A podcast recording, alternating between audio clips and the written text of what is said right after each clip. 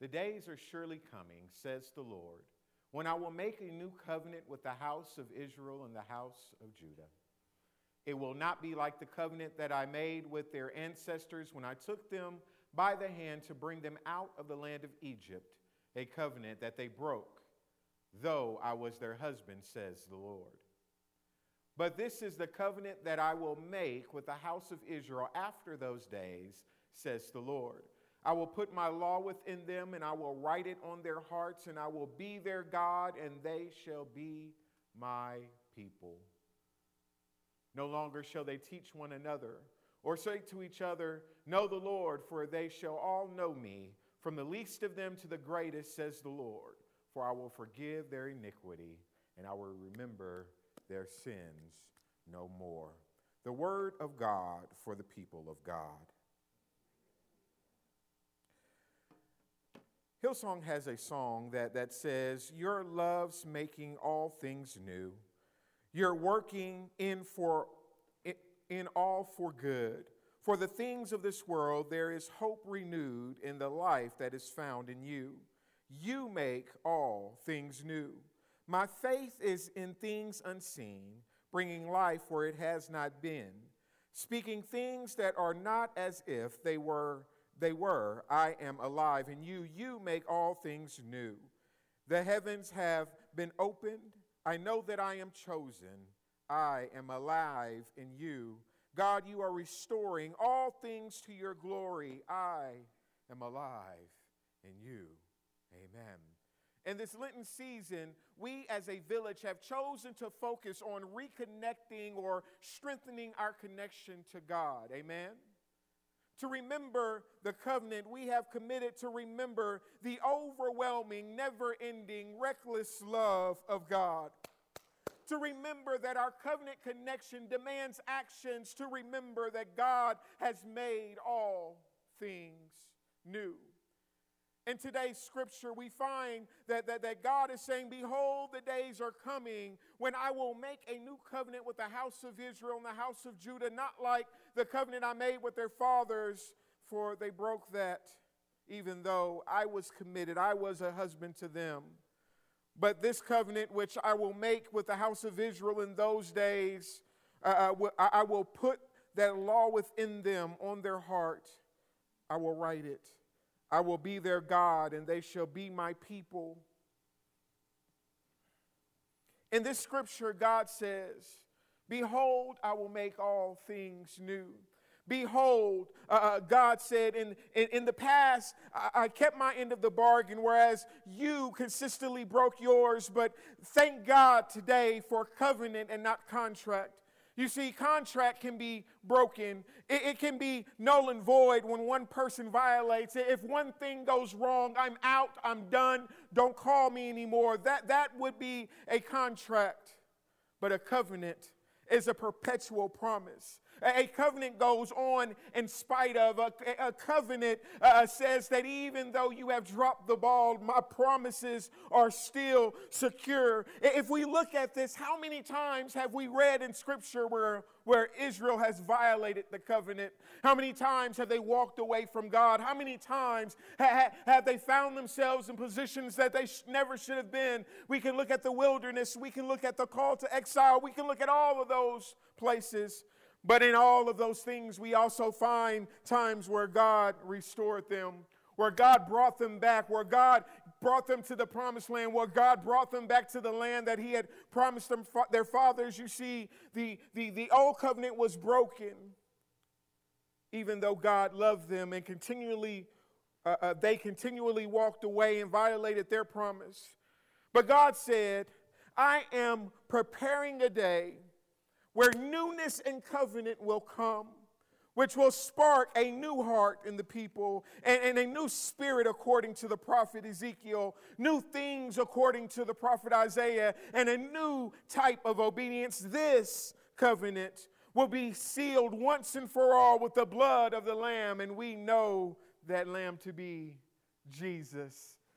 And in that day, you will have relationship beyond the veil. You will have access, direct access to me, says the Lord.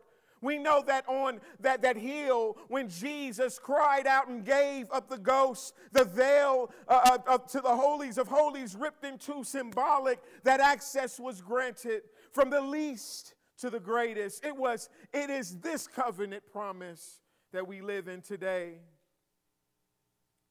Jesus in life, Jesus in death, Jesus, the resurrected Christ, is our example of how to live in this new covenant.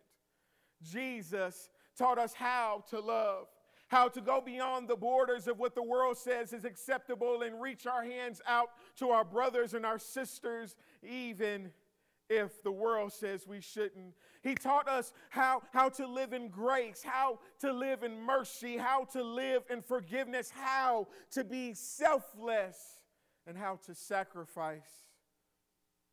Jesus, our example, taught us how to disciple one another, how to minister to the needs of others, and how to build them up and not tear them down. Jesus, our Redeemer, our comforter, our Savior, ushered us into a new covenant relationship with the Father. With, with, with, the love of God written on our hearts and, and, and, and, on our lips and, and in our actions, we, we find that this new covenant sparks something new in us. And so now it's not because of a list of laws that is written that we love our neighbor. We love our neighbor because it is just in us to do. And we love our neighbor in a new way. Not because of rules or laws we're trying to follow, but because of the love of Christ, the love of God. I am committed to showing every day of my life. That is how and why I love my neighbor. The covenant isn't about me following a list, it is about me living a godly life. When the veil was ripped, God reached out to me. God reached out to you and established a relationship that should develop and mature us past just following rules. I'm reminded of my grandmother in church. When I was younger, she gave me a list of rules. Before we get out this car, you need to understand these are things you're not going to do in church. And, and, originally, I didn't do those things because she sat very close to me and her pinches hurt. And so I did not want that Holy Ghost pinch.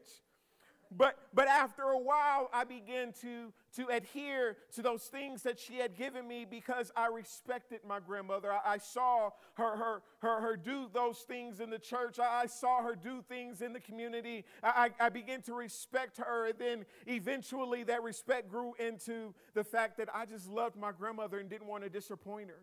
And so I, I began to do those things that I knew was right, and I avoided most of the things that I knew that was wrong not only in the church, but when I got to school and when I was at home and when I was out and about. And, and quite frankly, even now that I'm no longer in the house where I, uh, uh, that I grew up in, where I lived with my mom and my grandmother. And r- right now, even though my grandmother has gone on, uh, uh, uh, even now when she can't pinch me, so to say, I live my life still adhering to those guidelines because I know it is the right thing to do. I, live my life according to those guidelines so that my kids can see it and whether I'm there to pinch them or not. I don't pinch them. I don't put that on record. Uh, uh, pinch them or not, they, they are able to, to, to grab a hold of these lessons through my example and walk a godly life. You see, uh, uh, today I am not just here to make you feel good, but I am here to encourage you to get busy. My grandmother, possibly your grandmothers, your grandfathers, your mothers, your fathers, your, your mentors, a, a deacon in the church, a usher, somebody was that person that proverbially pinched you and made you do right initially. It is those lessons that we walk in today that allow us to walk uh, in the manner in which we do. And quite frankly, that is the call that God has given us even in this new covenant. He is calling us to get busy in prayer and meditation and reading of the scriptures to build our relationships with Him. He is calling us to get busy telling the story of the gospel to encourage others to build their relationships with Him. He is calling us to get busy uh, uh, in living in love at every step. There was once an old lady and she, she sat in front of a church every day and she would speak to people as they passed by. And one day there was this young man that walked past her and she said, Hey, young man. And he kept walking. And the next day, the young man passed by and she said, Hey, young man. And he kept walking. And after about a week of him walking by, she continued to say, Hey, young man. And on that blessed day, she said, Hey, young man. And he stopped and he said, Why won't you give up? Why is it that every time I pass here, you, you, you, you want to engage me. You see, I have looked for a thousand different ways to get to where I'm going, but I, I, I have to walk past this church. And every day you say, hey, young man, and it does something to me, but I just can't stop. And the lady said, why would I stop? Why, why, why would I give up? You see, I was, I, I, suffered with addiction for years. I lost everything. I lost my family. I left, lost my loved ones. I lost my possessions. But one day I woke up and God spoke to me through a television program. And after I cried and cried, I began to walk and I passed this very church where Sister Johnson was sitting outside and said, Hey, young lady and shared the love of Christ with me and told me she loved me and that God loved me and helped me overcome my problems. And over the years, it wasn't a short process, but she walked with me for years and for years and for years. Sister Johnson is gone now. She's gone to be with the Lord now. And so now it's my turn. So, hello, young man. How are you doing? And with tears in his eyes, he sat down next to this, this old woman and, and, and, and, and shared with him her story. And what she found was that they had similar struggles. He was battling addiction and he was trying to get back on the right path, but he didn't know who to talk to or what to say. And all of a sudden, she was his TV program, if you will. She began to walk with him through life and, uh, and introduced him to God. She didn't give him a list of rules to follow, but showed him love as they walked in relationship with one another. She was his example of, of how God loves, how, how God extends grace and mercy, how God redeems, how God will make all things new. And soon after this encounter, he accepted Jesus as his Lord and Savior.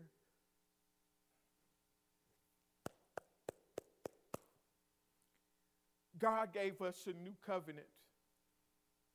Jesus gave his life that we might have life and have it more abundantly. It is time for us and this new connection and this renewed connection with God that we are fighting for in this Lenten season to stand up and be all that God called us to be. To be willing to talk to the stranger, to be willing to walk with the afflicted, to be willing to be in places that, that seem so far away once before, to, to engage in conversations with people that don't look like us, that don't sound like us, that don't live like us. We have to understand that when First Corinthians said that love is patient, it's kind, it's long suffering, it endures all things, it hopes all things, it never fails. It was not just what uh, we look for in a spouse, but it is the very nature and descriptor of who God is and who God God desires us to be. Thank you, Lord, for the new covenant. God, we thank you for making all things new, for showing us how to love. Oh God, we thank you, oh God, for writing your laws on our heart. We thank you for being our God and calling us to be your people. In the name of the Father, the Son, and the Holy Spirit. Amen.